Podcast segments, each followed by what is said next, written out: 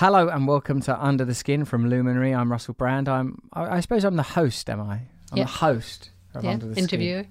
I'm the interviewer of Under... That doesn't make sense. This week I spoke with Elizabeth Burton-Phillips. This is the founder of the charity Drug Fam. Drug Fam work with families, friends and partners affected by someone else's addiction, including those bereaved by addiction. Liz was awarded an M B E in the twenty seventeen Queen's Birthday Honours List for services to people who experience drug addiction and their families. She lost her own son, uh, sadly, through addiction, and she's a beautiful, wonderful person. She's a friend of mine. Did you enjoy the conversation, Jen, or were you not really listening? No, I was listening. Go on then, what did you like? She's nice. She reminded me of my mum. I've met your mum. Yeah? Do you think I'm right? No. Why? I don't think she's like your mum. Your mum was a lovely woman. I, I, I'm, no one's blaming her for what happened. No one's holding your mother responsible no. for the appalling way that you... the appalling choices you've made in life. Hey, so um, anyway, should we listen to some... Should we read out? Shall I read out some comments? Why don't you read the comments? I don't know, because you like to read them, because you read them. Control? Yeah, and you're kind of reacting to them as you're listening to it, aren't you? Okay. Here's one from Subtract. In the Midwest U S A, like talking about Joel Bakken, Joel Bakken was a super smart, brilliant analysis of capitalism, corporatism, uh, philanthro-capitalism, the way that big corporations are behaving these days. Subtract go, in the Midwest U S A, all local governments are becoming privately owned by corporate entities for profit. No rules, no oversight, no regulation. Blimey, mate. That's terrifying. How's that happening? Orwellian dreams. Who are these people you've picked? They're all like radicals. And I like, like it. Yeah, you like them, don't you? Of course I like them. I love them. Okay. Orwellian underscore dreams with a Z. Thank you so much for having this guy on. Reminds me of the American Southern songs like I sold my soul to the company store. That's what Joel Bakken reminds me. I sold my soul to the company store. It's quite. I'm more tired than I thought. Yeah, well, once it gets to five, is it? I'm finished. T- I'm always worried. Yeah, I'm worried. Violet dot Verbena. Who knew Russell Brand was so smart? Me. I just love how he puts sentences together. Thank I, you. I put a compliment in. Why did you do that? What are you trying to do? Trick me? Is it a trick? No. You're trying to bring You're me down. Trying to be nice. Why? Since you got me the toucan mug, is this a new? New era of Jenny May Finn. Maybe I can compliment you via comments from other people. I see, I see. Yeah. Compliments by proxy. Yeah. That's okay. Better, right?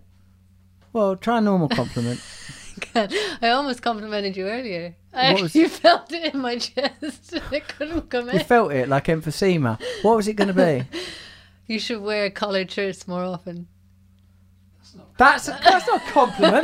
That's an announcement. And it's a rude one. It's a rude announcement. It's not, because it makes your jaw look good and it makes your shoulders look good. Can I tell you something, Jen? You could not have a birthday card that adds in its middle bit, you should wear collared shirts more often. And if you give that as a birthday card to, say, a cousin or someone that you see a couple of times a year, they would be confused, Jen.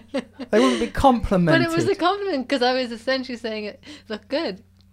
Yeah, well, just say. Just say you look good.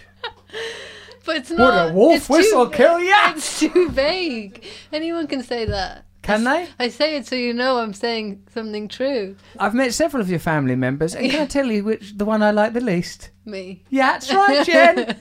Little old you. G W says, the World Economic Forum Twitter account retweeted someone that tweeted about being critical about your videos. You're getting to them. Great job, R- Russell. Well, we'll all be dead in a week. Great. I'd like to say... that Jenny May Finn is the mastermind behind this content, whereas the rest of us are just dancing to her tune. And that Com- tune is River Dance. No. Right. Now, before we get into listening to this podcast, right? Although this is part of the podcast, isn't it, Jen? Yeah. This is, like, we want you to join this mailing list alliance clique. If you join this mailing list, Nexus, someone suggested, Nexus Jen. Is a good word. It's one of my favourites. I like Nexus. You don't think it's too like a nectar card? No, I don't think about that at all. You don't think about a nectar card? No. Points of loyalty? Why loyalty? Do they call it a nectar card? Yeah, why do you want a nectar card? Like it's the nectar and you're a little bee sniffing around outside yeah. of a Sainsbury's flower. Flower. Sorry. You know, sniffing your little snoot round, picking up the pollen. Say flower power. Flower power. That's how you say it, flower power. Isn't it? That's right, isn't it? Flower power. Well, what do you think it is? You can't even say click. Click. Flower power. Flower power. You sound like Worzel Gummidge. Okay, so... Listen, if you're not signed up to the mailing list, sign up to the mailing list. We send out all sorts of free content. We do Zoom calls. I shamelessly promote content at you. I've got a new book coming out, Revelation, only available on Audible. It's a good book. I speak about spirituality, awakening, sacredness. You'll love it. There's a link in the description. Get it. You get invites to free live events if you come to my, excuse me, mailing list. You can learn well-being techniques, Kundalini, all that. You'll be the first to hear about my upcoming events and projects. I sometimes have been offering to people if they can get ten people, but Charlie says I've given myself away too cheaply because people are, this is actually working, people are signing up in their droves to get a Zoom call from old Russ.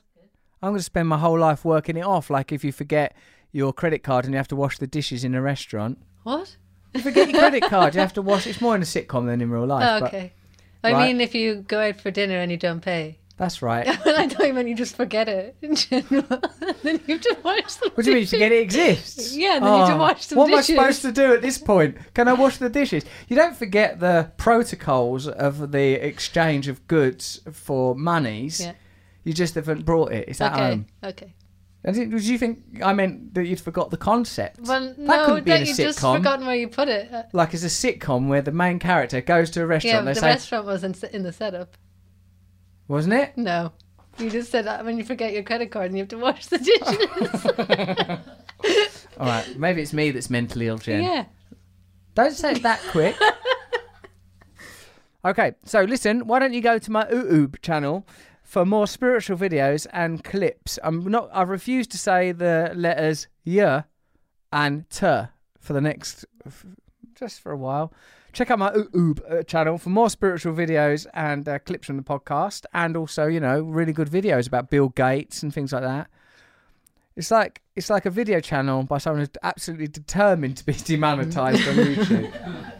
Make sure to subscribe to get notified of new videos. I've also started a YouTube side, ooh, side channel called Awakening with Russell. Isn't that a lovely title, Jen? Yes. Why did you snort? Because I just think of waking up. Like, well, like in the morning? Yeah. It's not waking up with Russell. like, like, oh no. Now I'm going to have to deal with this. It's Awakening with Russell. Okay. Awakening. We, me and this person, you, the listener, okay. me and you, not you, Jen. Do you even meditate, Jen? Yeah, I did three times. When you're Just... strolling around your fucking mansion like Grey Gardens, wandering around with a bowler out of cat food in a corridor. That's what it's there like, There are dog it? bowls around with water in it that I don't... Dog bowls no with water? Though. Are there? Yeah. You haven't even got a dog, Jen, have you? Sometimes she comes over. You... put out dog bowls in no, anticipation of a visit. She, she might come over and maybe she wants some water. She actually doesn't really drink water. So you've got bowls like like I don't little, know why. I don't. I, you might as well put a goldfish in that or a tadpole or something. Yeah, I don't know. Yeah, maybe I should get rid of them. Awakening with Russell. Here you'll find this new YouTube side channel. It's called Awakening with Russell. You'll find here, videos here on meditation, yoga, and wellness practices. Get in touch with me on social media if you want. I'm on Twitter, Instagram, TikTok, LinkedIn, all those things. But now it's time for Under the Skin with Elizabeth Burton-Phillips. Trying to achieve equality with the annihilation of category is not no, a successful route. Yes, that's, that's, that's exactly right. We're in this era where it turns out we were never the boss. It doesn't look like an ideology. What's beneath the surface of people we admire, of the ideas that define our time, the history we are told? And welcome to Russell Brand. Under the Skin. Liz, thank you for joining me on Under the Skin. You're very, very welcome. It's a pleasure, Russell. We're actual friends, aren't we? We are. We are good friends. Now, my daughter is currently here. Hopefully she won't make too much noise. Certainly she won't be on camera. You need to be quiet, little person. Um, so, Liz, I, I became interested in your work because, you know, obviously I'm a drug addict in recovery. And I'm really interested in what Drug Fam does, your organisation, Drug Fam. For people that aren't familiar with it, can you tell us a little bit about what you do? Yeah, of course. Yeah. Um, I set Drug Fam up back in two thousand six. Um, it was as a result of losing one of my twin sons, Nick, um, who sadly died by suicide because of his addiction to heroin, amongst other drugs. And um, as a mother who didn't understand addiction at all, who didn't understand it as an illness, I just knew that I wanted to do something as a legacy for him to support families who might be in the same position as myself. Mm. And um, we set up, I set up the Nicholas Mills Foundation, which is known as Drug Fam. And we do three things which we really pride ourselves on, which is to be available for families and significant others whose loved ones are using drugs or alcohol, or more recently, we have embraced gambling because we've seen a lot of that. And we also support the bereaved, of which sadly since lockdown, we're nearly at seventy bereaved family members. And we also do a lot of educational work in schools and prisons uh, through the play that's been adapted from my book, because I wrote the book, Mum, Can You Lend Me twenty quid, What Drugs Did to My Family. So it's all about supportingly supporting those in active use, the family members of those in active use. Sometimes they're using just drugs, sometimes it's alcohol, sometimes a combination of that and, and maybe gambling too, and then the bereaved and the education. Do you think, have you seen a, an increase in uptake of your services since the lockdown? Massive, massive, Russell. We have, we keep all our data very, um, it's very important for us to keep all our data, rec- records of every call, an email and so on. And we've seen, I think the, the recent figures are seventy-two percent rise in our phone calls since the twenty-third of March. And in terms of number of deaths that have come to us since the twenty-third of March to today, it's just marching up towards seventy, seventy bereaved families. So I suppose, like, yeah, there's just more despair, more drug use. Yes, I think it's, it's you know, the, the COVID has obviously impacted on family life, blown it apart, um, really tough. What was it that made you, after you lost your son, and of course, it's only because I've spoken to you before that I'm not sort of overwhelmed and shocked when I hear you say it. It's just because I've obviously I know your story and we've spoken about it um, many times. But what was it that, um, how, what was the process between suffering what must have been a, a tremendous loss and incredible grief to moving towards this process of um, service and creating sort of the possibility for positive change for other people? How did you undertake that? Well, you know, in those days after Nicholas died, obviously I received a lot of cards, a lot of phone calls. And one day this card came through the post, and it was written by a couple who I'd known through our local church. And they'd moved down to Devon and they'd heard about Nick because they knew he was trying so hard to get well. And it was heading headed Blessings in Disguise. And I turned over, and it's recorded in my book, how sometimes, you know, God works in mysterious ways. And it, it spoke about how this experience could be a blessing in disguise for me. And I looked at it and I remember thinking, that's a bloody cheek. Yeah, I bet. Because like at that time, it must be impossible to even think like that. Yeah, yeah, it was really tough. You know, I've got the card over actually in the drawer if you if you wanted me to read the whole thing. But um no. I was a bit affronted and a bit upset. And, you know, I, I looked at it and, and then a few days later, I sat in the conservatory in my house and I picked up the card again and read it. And I just thought, hang on a minute, I can do something. And it was that card that kind of gave me the impetus to turn what had happened round and to make Nick's life worth talking about. And perhaps his death was a blessing in disguise. And from that minute onwards, I've never looked backwards. It's incredible, really, I must say. There's, I think, like a lot of people, I have this sort of combination of awe and fascination with people that are like you, that are able to turn tragic experiences into something that's socially val- valuable. I spoke to David Kessler recently, who's a sort of a authority on grief and a writer on grief, and he talked about um like Elizabeth Kubler-Ross's work on death and the, the sort of famous stages of grief, and how he sort of recently added the sixth stage, meaning and purpose, that when you can find meaning and purpose in in loss, it's a gal it has a galvanizing and positive effect. And it sounds like that's what you're describing. Yeah, it's absolutely spot on. I, you know, I have great meaning and purpose in my life um, because of what's happened.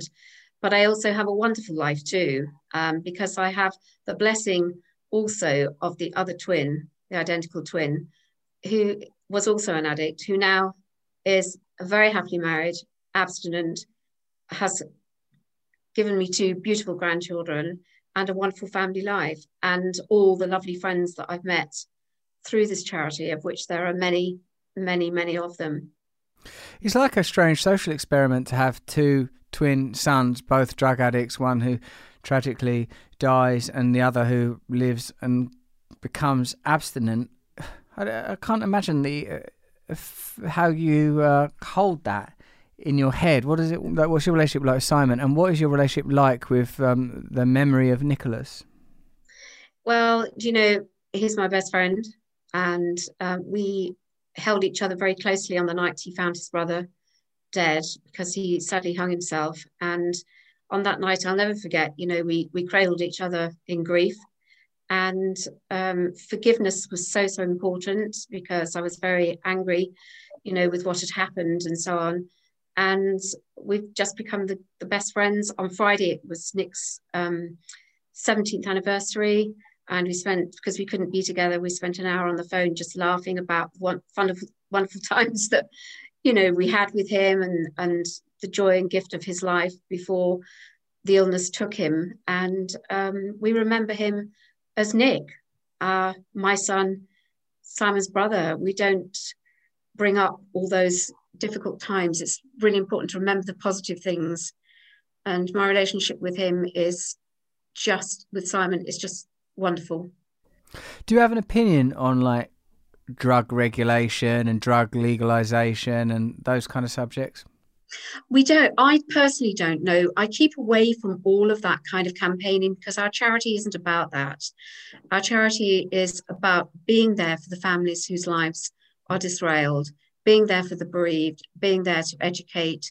And we use, you know, live by experience stories of other people, um, as well as myself and, and other people involved, um, to try and educate young people, to show that there can be consequences as a result of, you know, dangerous actions and risk-taking actions. And so we keep well away from being involved in that kind of thing, because it's not our bag.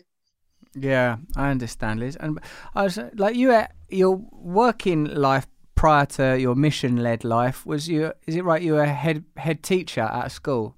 I was a in a yes. I was in. A, I was a teacher. That's right. Yes, I was head of department in in a school, and um, I was. I started in the ranks of being a teacher when I was twenty-two, but up in Liverpool, in the toughest area of Liverpool, which I absolutely do not regret. It was a baptism of fire, but it was the best thing that could have happened to me. It was really challenging, and I spent thirty-nine years as a teacher, and uh, teaching kids from eleven all the way up to eighteen, doing G C S Es, A level, all that kind of thing. So I loved it, absolutely loved it. Great. One of my favorite places is being in the classroom, especially if I'm doing school talks, because that's my territory. So I communicate with to my pupils. I can be granny, I can be mum, I can be sister, I can be auntie, you know, and they really open up to me. What age group did you used to teach most? Mainly um, fifteen, the sort of fifteen, sixteen year olds, the G C S E years, you know, the, those two years and the A level years. Do you have any memories of like you, what your attitude towards drugs and what your experience was with drugs then? as a sort of a teacher, seeing like around young people? Well, you know, uh, I'm getting getting a bit old in the tooth. I'm in my seventieth year, and I look back on those those um, times in the nineteen seventies. Do you know, when I was teaching in the seventies and the eighties, there was no education about drugs at the time. I was simply not aware, and we weren't prepared for that in the way that um, university life um, prepared us for for that particular role. Um, so, so I do remember the introduction of what was called the P S H E lesson, or the P S E lesson, personal social education. And I remember we had to, we were required to teach about smoking. And a lot of teachers kicked off about that because they said, you know, hang on a minute, I want to teach my biology and my chemistry and my physics and my maths. And I don't want to teach about smoking, but we were required to do it as form teachers as part of our P S H, P S E lessons. And then, of course, it moved in time. It moved on to more and more about drug, drug and alcohol education over the years. With your your sons, were you like were you aware of when they first started using drugs? What was their? Can you remember that and how that unfolded? Um, I can, Russell. Yes. What I can say first of all is that I didn't know for a long time that they were experimenting, because as a mum, Um, you know, seeing your kids off to school in the morning, you say cheerio and, you know, have you got your, have you got your, you know, your homework and your P E kit and that kind of thing. And um, they were, it was just before they were twenty um, that they came to me and, and said, we have a problem. We are using heroin. And up until that point, I hadn't seen any physical evidence of anything that as a mother I would really understand, because they had gone through school, you know, from eleven to G C S E years. And I was totally unaware that behind the scenes they were dabbling with, you know, um, probably pills and, I know, cannabis, that kind of thing. But I didn't know anything about it. It was very carefully hidden, along with loads of other kids, you know, at the time.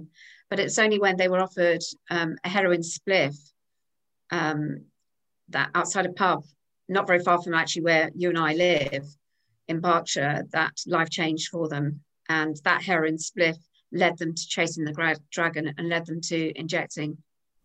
Mm, yeah, sort of a, like a, it's like a sort of a public information commercial. Like my own drug use was sort of similar, like sort of started with recreational drug use and then just escalated. Yeah. Um, did you feel ashamed or like that you had failed as a parent? Absolutely, yes. As soon as I knew, the first thing I did was go into uh, rescue mode, in the sense of, right, okay, I can't tell anybody this. I can't tell my husband. I can't tell my school, I can't tell the parents, I can't tell the teachers. I've got to keep it a secret, because if anybody gets to know, I'll lose my job. Mm. Society will judge me as a failed parent, and I've got to keep it a real secret. And um, I felt myself in a huge place of isolation and loneliness. And actually, I was mirroring their their behaviour. Oh, wow. And, you know, their, their, their secrecy, I copied that behaviour. Um, because they were trying to keep it from everybody else as well, and so was I. I've never heard it described like that before. That's just, so you sort of jumped into that dynamic, but but but mostly because of your own fear of judgment. Yeah, absolutely. Jumped into the same dynamics, and you know, the relationship obviously ch- changed. The, the knowledge of knowing that they were injecting drugs changed me completely, in the sense that I wanted, as a mum, to help them so desperately get well. And I thought, well, if, you know, if I put them into rehab, if I do this, if I do that, I can fix it. Yeah, just solution, just solution. What what year was it that this was all happening? Like what? Um, I'm just trying to think back now. So he died, Nicholas died when he was twenty-seven. So back, that was pre-two thousand four. Um, so in it, predominantly in the nineties. Yeah. I suppose in the nineties, like uh, intravenous drug use and H I V was still sort of, and obviously the hepatitis and all those kind of things was still a concern. Yes, yeah, it's been, you know, a huge shift in the way the whole world looks at addiction now as an illness. At that time, there was almost an attitude of self-imposed um, choice, and it's your own bloody fault, and you take yeah. the consequences. And, you know, I, I really did feel that I had failed as a mother. It's really difficult to get beyond that, even as a person that's sort of quite immersed in the world of addiction, because of my own addiction and continuing work with other people, that, you know, whether it's like, like I had a friend who took their own life, like who was, in my opinion, drinking in an, an addictive way and ended up taking their life. And I still feel, I feel things like, uh, like oh, I should, I should have been able to do more. And I still sometimes feel like with people that are drug addicts, even that I know that you're using right now, that I sort of want to say, well, just stop, just stop doing it. Like, even though like my own experience, both personally and sort of, uh, you know, and with other people I've loved, it sort of tells me that that's, that that's not right. Have you, have, have attitudes changed? I do believe that um, through our charity, certainly, um, attitudes have changed um, in that people, parents, family members who come to us if they've got a loved one using whatever it is, that they know that there is compassion, there is kindness, there is understanding, there is absolutely no judgment. All the emails and letters of thanks that we get, you know, really evidence that we have done something very, very important as a legacy to Nick, that they don't have to feel that there's any stigma involved, and that we care, we deliver real care. So you're speaking to like grieving parents and grieving sons and daughters and relatives and stuff like that? Yes, as well as as well as the many families that have got somebody in active use as well. So mm. when, for example, we're open seven days a week, three hundred sixty-five days a year from nine till nine on our phone lines. Mm. And you don't know on the phone lines who's coming, what's coming. It could be a bereavement. It could be a mum worried about a teenager. It could be a father worried about his granddaughter. It, a whole range of things. It's, you can't predict what's coming. And every obviously we have our volunteers and staff are very carefully trained in how to answer calls uh, and how to support people, uh, both inactive and uh, bereaved as well. What do you advise when people are in active addiction then? Well, we talk to them. A lot of them are, what can I do? What can I do to help? What can I fix it? What can I do? Should I send them to rehab? Um, and we talk, we talk about the importance of boundaries. And, you know, if you've got a son or a daughter that's bringing drugs into the house, using the property as, you know, a place to, to session, or using the house to deal, we talk to them about the boundaries and how, you know, they've got to rethink their, their own self-care. We talk to them about not rescuing and not enabling. Well, do you tell them, don't you, do you tell them then, don't let them use drugs in your house? We, yes, we do. We don't, we don't say you must do this and you must do that. We say it in a, a very honest way. Um, but at the end of the day, we, with, we do say that it is your choice, but we have a little thing called the, the seven C's, of which the three most important are that, remember, you didn't cause it, you can't control it, and you can't cure it. And if you can get your head around those things, then you can start to take care of yourself and communicate with us as a charity, and, and that will help you to rebuild your life. And it works, you know, it take, that's why we have our groups, because, you know, we, all of them obviously on Zoom at the moment, but it's helping them to understand those very important things that, you know, they didn't cause it, they can't control it, and they can't cure it. And so many times I've said, I've said that, and other, all our, all our team and staff members say it as well. do you have you have support groups, do you, for people that are have a relative that's using drugs, and then support groups pres presumably around bereavement? Yes, we do. Yes. Um, so our support groups are um, for active are in the Thames Valley area and in Peterborough. We also now have national groups because of COVID. So people can come in from whether it's Scotland or Cornwall or whatever. So we have those predominantly in the evenings. Um, they're usually an hour and a half to two hours long. They've got a trained facilitator in there. For example, I myself use, I'm a facilitator for the group that's in Whitney in Oxfordshire.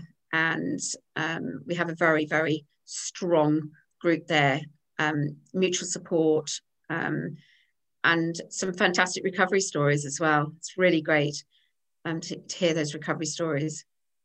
Are they well attended, these groups? They are. They are well attended, yes. Um, we usually have a good um, stretch. My group is sometimes as many as fourteen, um, which is, you know, when you're trying to manage that quantity of parents or family members um, on a Zoom call, that's over a period of, you know, a couple of hours, that's that's enough. But a physical group, there is potential for for there to be to be more. And you have groups all over the country? We do, we do, yes, yes. So they're running on um, Monday nights, um, nearly every night of the week, I think, except except Friday, and Sunday mornings as well. How, what is the the training that your staff are going through when they, like, as you say, they could be picking up the phone at any moment to be, you know, told that someone's died, and the kind of level of grief and despair that people might be conveying? How how do how do you train people for that? Well, we have a lady who's dedicated to training, um, and she takes all volunteers through a process of training, and they listen into calls, and um. obviously with the agreement of the person calling in. And um, because of her experience, she had many, many years as a director of Samaritans.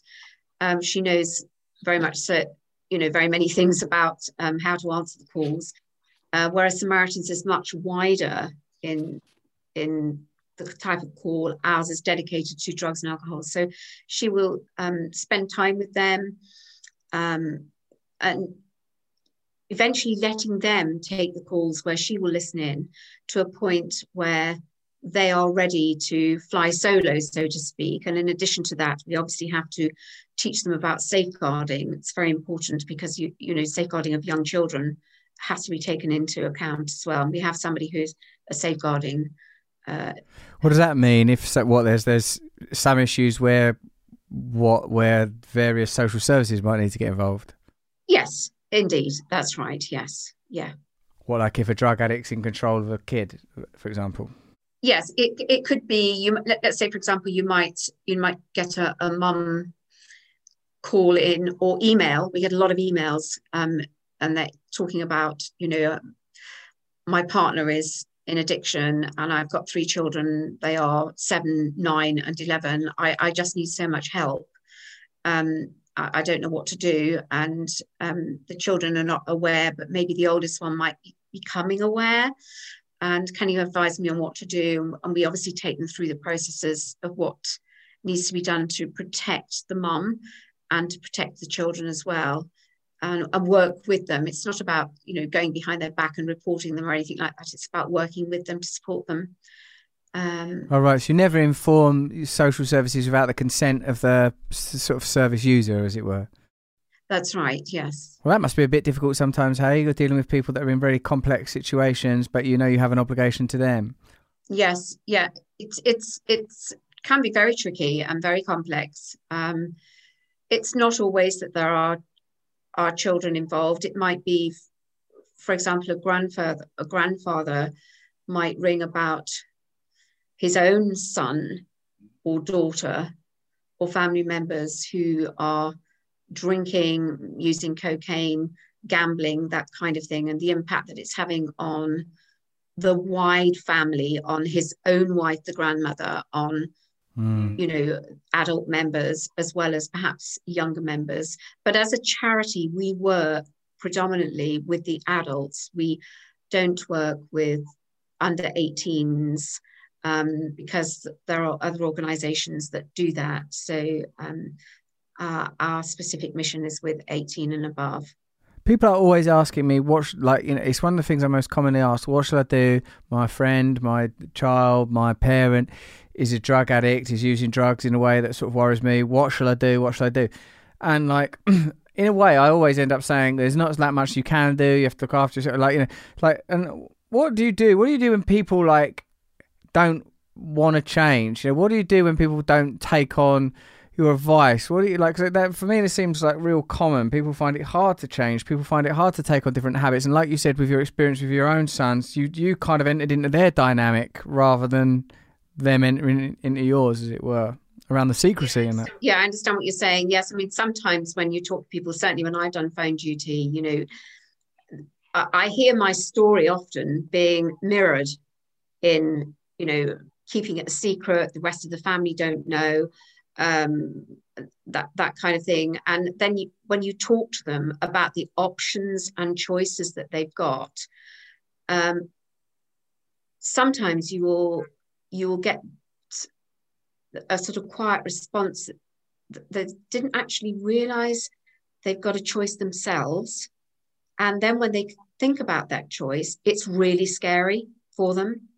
It's not something they go necessarily, oh, yeah, of course, I'll stop enabling, I'll stop rescuing, I'll stop doing this, I can't bear them living on the streets, I can't bear them this, that, and the other. It's, it's sometimes a work in progress with them, Russell, and it, it's when they've been in it, entrenched in, if you like, addicted to the addict for all those years, it can be a tough, really tough to make changes, but the evidence would show that when the family member changes, it can also bring the change in the person using, because suddenly they haven't got the bank of mum and dad or the reliability of being rescued and enabled anymore. Wow. So they don't realise that they've got options. Those options are often things like stop enabling, and stop enabling probably means don't give them any money. Yeah. Don't let them use your house unless they're sort of not using or something. And like, so I suppose you're trying to create conditions where they change. I always, when I'm dealing with addicts, you know, where I, where I do have more experience, I make it clear that I'll help you change, but I won't help you stay the same. I won't give you money and things like that, because that's yeah. me, I'm helping you to carry on. But like, it, but I imagine it's really, I can't, um, I cannot imagine what it must be like when it's sort of once removed like that. Because I know when I've had experiences with people I really love or care for, I get sort of a bit frantic and like I really want to get a handle on it, you know, and drag them about somewhere. A bit of dragging, I think, is what. Dragging and chaining. Drag them to somewhere, chain them to something. These are the kind of solutions. But there's no evidence to suggest that dragging or chaining is successful. There's absolutely none. And the amount of parents, particularly mums, that have said to me, it is, I'd like to lock them up in a bedroom for six weeks and that will sort them out. And, um, you know, okay, they'd rattle along for a, a while, but um, it's, it's actually helping our family members to understand that the desire for change and to reco- recover and get themselves well has got to come from within the person using. And that's a big deal for the family member to get their head around, and because they're so busy managing their addiction, their, their loved one's addiction, that it, the, the, the letting go is a real toughie. You use an interesting phrase that they're addicted to the addict. What do you mean by that? I mean that um, they can't let go of their addict. I, I was absolutely like that, and we hear it all the time that they can't let go emotionally and psychologically of the addict. And you know, because their son or daughter might go and steal to get money for drugs, or might do something unpleasant to get money for drugs, they'd rather give them the money themselves. And so to say stop enabling, stop giving the money, Um, is a real big deal. And that's what I mean, addicted to those behaviours. Right. because it's compulsive. They can't stop it. They're doing it without thinking. Yeah. I mean, you can understand that if people, because I guess you're alluding to sex work and crime and all that kind of stuff that sort of commonly goes yeah. a, along with addiction. So, like, if I was calling up Drug Fam or you now and saying, like, a friend of mine uh, is using drugs, what shall I do? What's your, like, what's the, what do you run through with people when you're making this diagnosis? Well, first of all, um, it's it's about helping that caller to understand that if they're in a very difficult place emotionally themselves, um, it's about helping them to find their own emotional resilience and looking after themselves and putting themselves before the addict. That's the first thing, mm. because often they're so worn down with things in, that have gone on emotionally, financially, psychologically, they're not strong. So we talk them through that and how we can work with them to help them in group, one-to-one, on a Zoom call, all of those kind of things. And then we talk to them about um, the services that may be available for the addicts, which could be pointing them to, which will be pointing them through to, say, for example, in the area um, that we, we live in, in Berkshire, Oxfordshire, the local drug and alcohol services, um, where let's say it's a, you know, twenty-nine-year-old person addicted to crack and alcohol, um, where they would need to go to get help for themselves. And it's about signposting them to tell their addict where they need to go to get the, the help. I see. What about, like, uh, what's the, I mean, I know you can only speak about your own experience, of course, but what my sort of understanding is, is it's, that funding is deteriorating all the time in these kind of areas. Is that your experience? Unfortunately, it is, yes. Uh, that's very much so. I mean, we don't we don't get any government funding at all. We rely uh, very much on fundraising, which didn't happen last year at all, as you can imagine. Um, and the, I think the services are being drastically cut for, you know, financial reasons, for the services both for addicts and and what services there are for families. Um, you know, one of the things, obviously, I, sh I should point out that we always tell family members about, you know, the fellowships, because the fellowships are so, so important for the addicts to use, that it's, and they've never, many of them have never heard of A A, C A, N A, that kind of thing, because it's a whole new experience too for them. So we do give that information as well as the services uh, for, you know, drug and alcohol. Yeah, twelve-step groups, like, as you say, there for, for n like like Narcotics Anonymous or Alcoholics Anonymous. And what do you think about, like, the codependency and Al-Anon groups that are sort of specifically for, uh, you know, the kind of people that I imagine are using Drug Fam? It's difficult to say, because um, you can you can become codependent um, on those kind of groups, but we, what we say to our family members is that we're here for as long as you need us. And what we see is people coming to a point, particularly when they've been bereaved perhaps, where they don't need to have our services. They come to a place of peace and a place of acceptance, both in active and in bereavement, that they don't need perhaps to come to group on a weekly basis, or they may prefer just to have a telephone support call or a Zoom call, that, that kind of thing. So it's not about,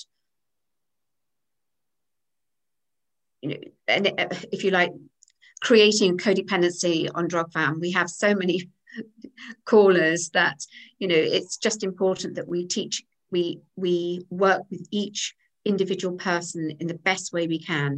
So some some people may come in on a call or come in on an email and may never come to a group. They're happy yeah. with that kind of communication. There are some people that can only talk on, they only communicate on email about how they feel, and that's their way. And we've got dedicated um, staff and volunteers who can do those kind of emails, very experienced in in that whole area. Liz, it says that you contributed to research by Bath and Stirling universities that led to sort of guidelines for professionals. What what what were those contributions? Well, I what I did was um, I was consulted by um, a gentleman called Peter Cartwright, who is actually our supervisor, who's just recently um, uh, written a book, which has now been published, about how to support people through a drug-related death or alcohol-related death. And um, he contacted me um, several years ago and asked if it, I'd be part of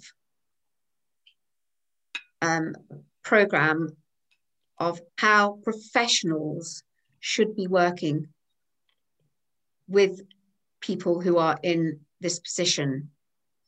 Um, because uh, when I mean professionals, I'm talking about, you know, the, the other side of the fence, not our side of the fence, the professional drug and alcohol workers, how you communicate with them, those kind of things. And it was a real privilege because I went to meetings at, down in Bath, and I met people from a whole range of organisations. There's a place, there's actually um, uh, a faculty in the University of Bath called the Centre for Death in Society.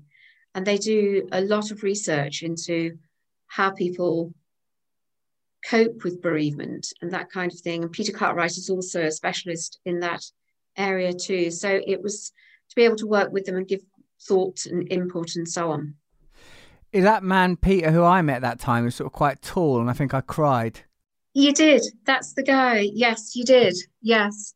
Uh, he was leading the conference, and um, the, the, the main facilitator. He, It's he's uh, quite a remarkable man, um, and a very, very good supervisor for all of us, because it's very important that we look after ourselves. You know, we're dealing with some very emotive stuff. Incidentally, Russell, can I just say something that's really, really important as well? You remember when you came to that conference, do you remember hearing young James Sabin tell his story, the young lad? Yeah, I do. Yes, and... Um, He um he wanted me to tell you, bless him, um he's he's now our junior ambassador, and it's amazing. He's just done a whole hour's recording this week, uh, which I'd love to send to you, um, on what it's like to be a junior ambassador for for Drug Fam. And he's actually um skydiving out of a plane for us, I think, on Saturday, the eighth of April, with his brother. His other brother, Phil, because he lost his older brother when he was only, I think, only nine. And he just asked me if I'd tell you that, and that you give him some words of support. Oh, that's really lovely. Will you uh, tell us a little bit about, if it's appropriate, James's story? Yes. Um, James and his his family, um, lovely, happy family. Um, has a brother called Phil, and they had a, uh, an older brother, and he died of an overdose, I believe. And um, his mum is now one of our fantastic volunteers um, on the helpline, because we've supported her through, and the family through the, the grief. And they live in, in uh, Yorkshire. What does James do as an ambassador? Isn't he like about fourteen? He's seventeen now. And it, do you know... he is becoming a wonderful spokesperson for us at a seventeen-year-old age range, because having lived experience, he has developed an intelligence to communicate with schools, with his peers, and to talk to them about what can happen, because he sees the evidence of drug use all around him as a young person. So he's passionate to lead from his experiences in this ambassadorial role for us. And so, you know, he's he's going out giving talks. He's raised funds for us. Um, he's spoken twice at our conference, and he's, you know, just so highly respected by um, so many young people and many schools that he's been involved in. He actually raised money to bring the play that's been adapted from my book to his school. Um, you know, he's done things like, you know, packing bags in Tesco's, and Um, cycling, afternoon teas, everything you can think of to raise funds, supported by his lovely mum as well, and, and the family. And um, he's just passionate through his lived experience of the pain of losing his, his older brother. I remember when I attended that conference that I felt very um, like felt a bit sort of delirious because I knew that everybody there had sort of was there as a result of some unseen, you know, and in many of the cases now deceased, you know, loved one. It made me feel kind of a bit disoriented and lost, and you know, like how close death is, and that it's not abstract, and this is reality for a lot of people. It feels uh, to me that your own journey, Liz, about around that loss has been about, instead of uh, avoiding it, fully embracing it, wearing it, exploring it, examining it, learning about it, to seeing how other people can be helped through yeah.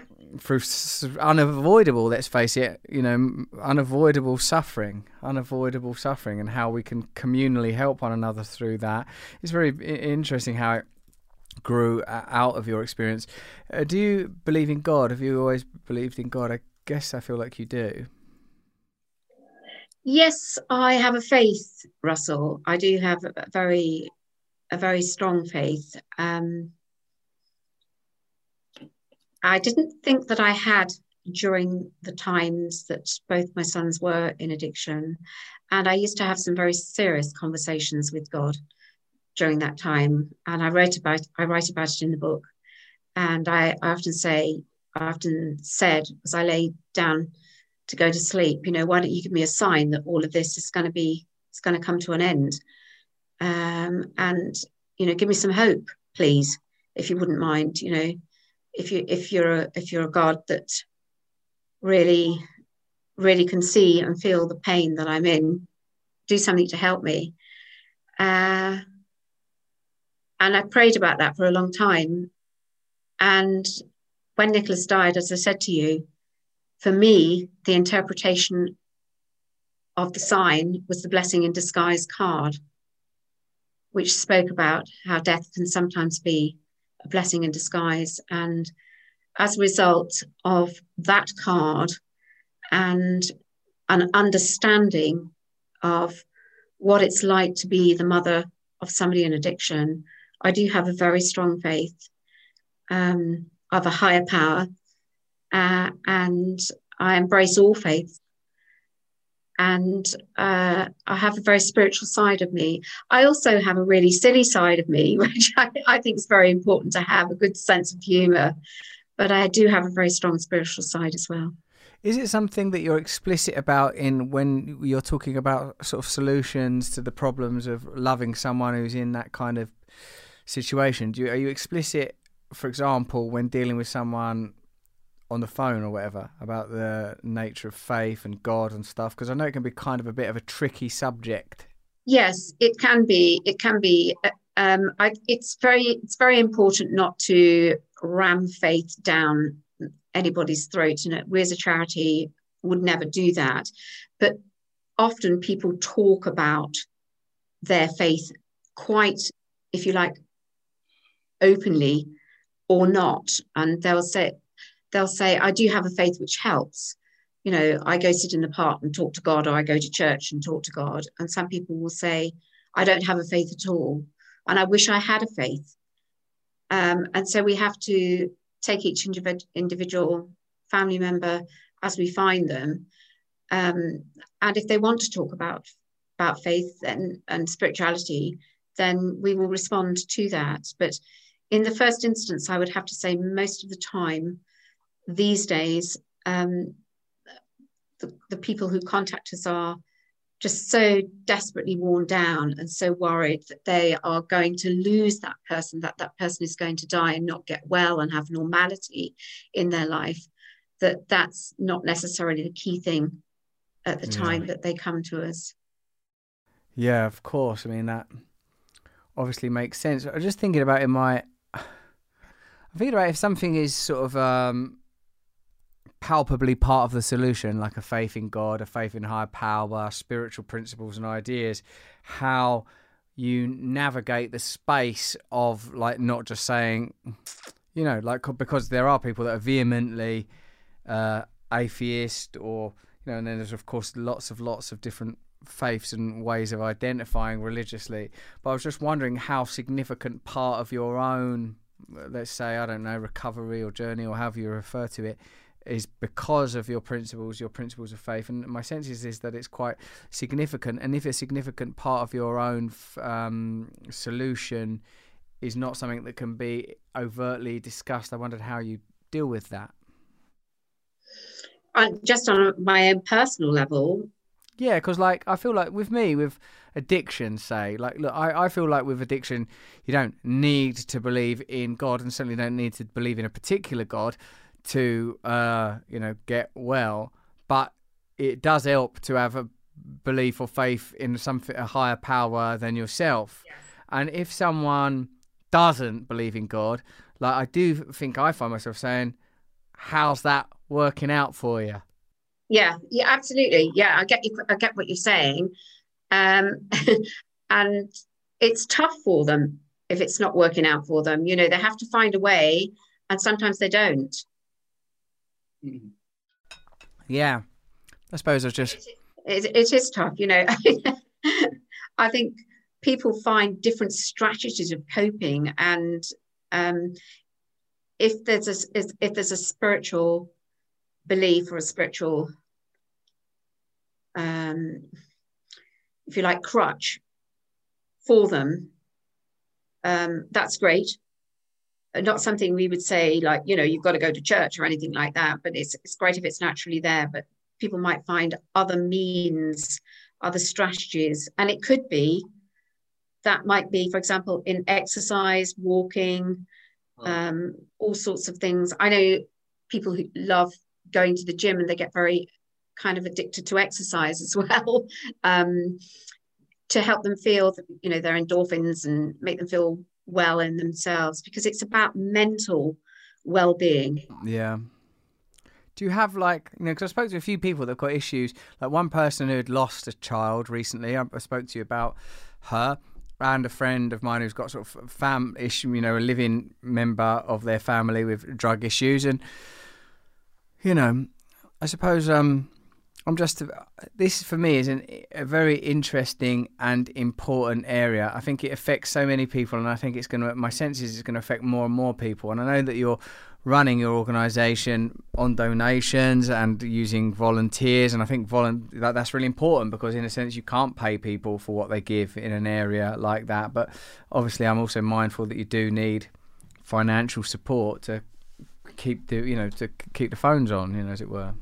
Yeah, absolutely. Yeah, yeah, it's very important that we, you know, we're hoping in twenty twenty-two now, I think it will be, that we will be able to have um you know, two or three things that we've done annually in previous years to raise funds. The the lottery have given us some funding, some COVID funding, because you know, we we were just we are just so, so busy. So we've had some, some COVID funding there and, and so on. But um, it's very important um, that people um, are, are good and kind to us, you know, and it's nice to see that you get checks in, um, you know, whether it's a tenner or whether it's a lot more. It, it's, it's lovely that people care enough to do that. Uh, and we're so grateful. So, you know, philanthropic donations, donations from anybody who is willing to support us are so, so welcome. Liz, thank you so much. I mean, it's lovely talking to you, as always. It really, really helps me to know that people can not only recover but thrive after experiencing personal tragedy and sadness. I'm very grateful to you for the work that you do for drug addicts and people affected by addiction, and you know, in in all of its forms. So, I'm, uh, if there's anything I can do to help you, you let me know, and please, you know, please accept again my gratitude and thanks for everything you do. Okay, is it okay just for me to add the number of the? Yeah, put it in. Put in anything you want. Okay, so we can just put in the oh three hundred, eight eight eight, three eight five three. Is our telephone support line. That's from nine till nine, seven days a week. And email us on office at drug fam dot co dot U K. And um, if you want to make a donation of any kind, um, just get a hold of us through office at drug fam dot co dot U K, or look on our website where you can donate to uh, my seventieth anniversary fundraising campaign. seventieth anniversary. Oh, seventieth birthday um, oh, fundraising birthday. campaign. Or there's things like PayPal, Just Giving, you know, all of those kind of things. It's all on our website. We'll put a link to all of those things in our promotion around this podcast. And thanks, Liz. Thanks for everything you do. And I know I'll be talking to you a lot more because, you know, drug addiction's not going anywhere. It's not. It's not a nine till five problem, is it? Nine to five, yeah. That is a real problem when it's in those hours, but it goes way beyond them. That's right. Yeah. Hey, Russell, thank you so much. And you know what? It's lovely to see Demi, Dem, Demisha. Uh, Demaya. Demaya, yes. Because... she told me that you had helped her and that you'd met up with her before. Yeah, I, it was lovely. I met her at the um, D two Recovery Cafe in, in Henley, and uh, another gentleman called Leo, who's part of our team now. Um, so just lovely to to see her. It's a great surprise. I looked at her and I thought, do I know you? Don't I know you? Yes, I do. I remember. Lovely, lovely girl. She's a brilliant young person. Yeah. yeah. Oh, th- thank you so much. Thanks again. Thank Liz. you, Russell. And lots of love to your wife and kids. And, uh, you know, maybe I can pop over and see you for a cuppa after all of this. Please, God. Yeah, I would love that. Thank Thanks. you so much. Thanks for listening to Under the Skin with Elizabeth Burton-Phillips. Let me know what you thought of it on Instagram. Tag me at Russell Brand or tweet me at Rusty Rockets. Hashtag Under the Skin. Sign up to my community. Nexus, I think is the word we're using, at russell brand dot com. Not a nectar card, though. Gain exclusive mailing list only news and video content. You've got to belong to this community. We want direct access to you. We're going to be back next week with Merlin Sheldrake, who I've already just spoke to, and he's just the absolute sweetest thing. A beautiful two-sword head, head of hair, like... Dionysus. It's absolutely gorgeous. In the meantime, if you enjoyed this conversation with Liz Burton-Phillips, why not listen to some other episodes? You can do that. You can listen to Gabor Mate. He's talking about addiction, compassion. You can listen to Fern Cotton. She's talking about mental health. Why did you choose these two people? For those two reasons. Okay. And keep checking my ooh, ooh channel for new videos. Thanks for listening to Under the Skin from me, old Russ, only on Luminary.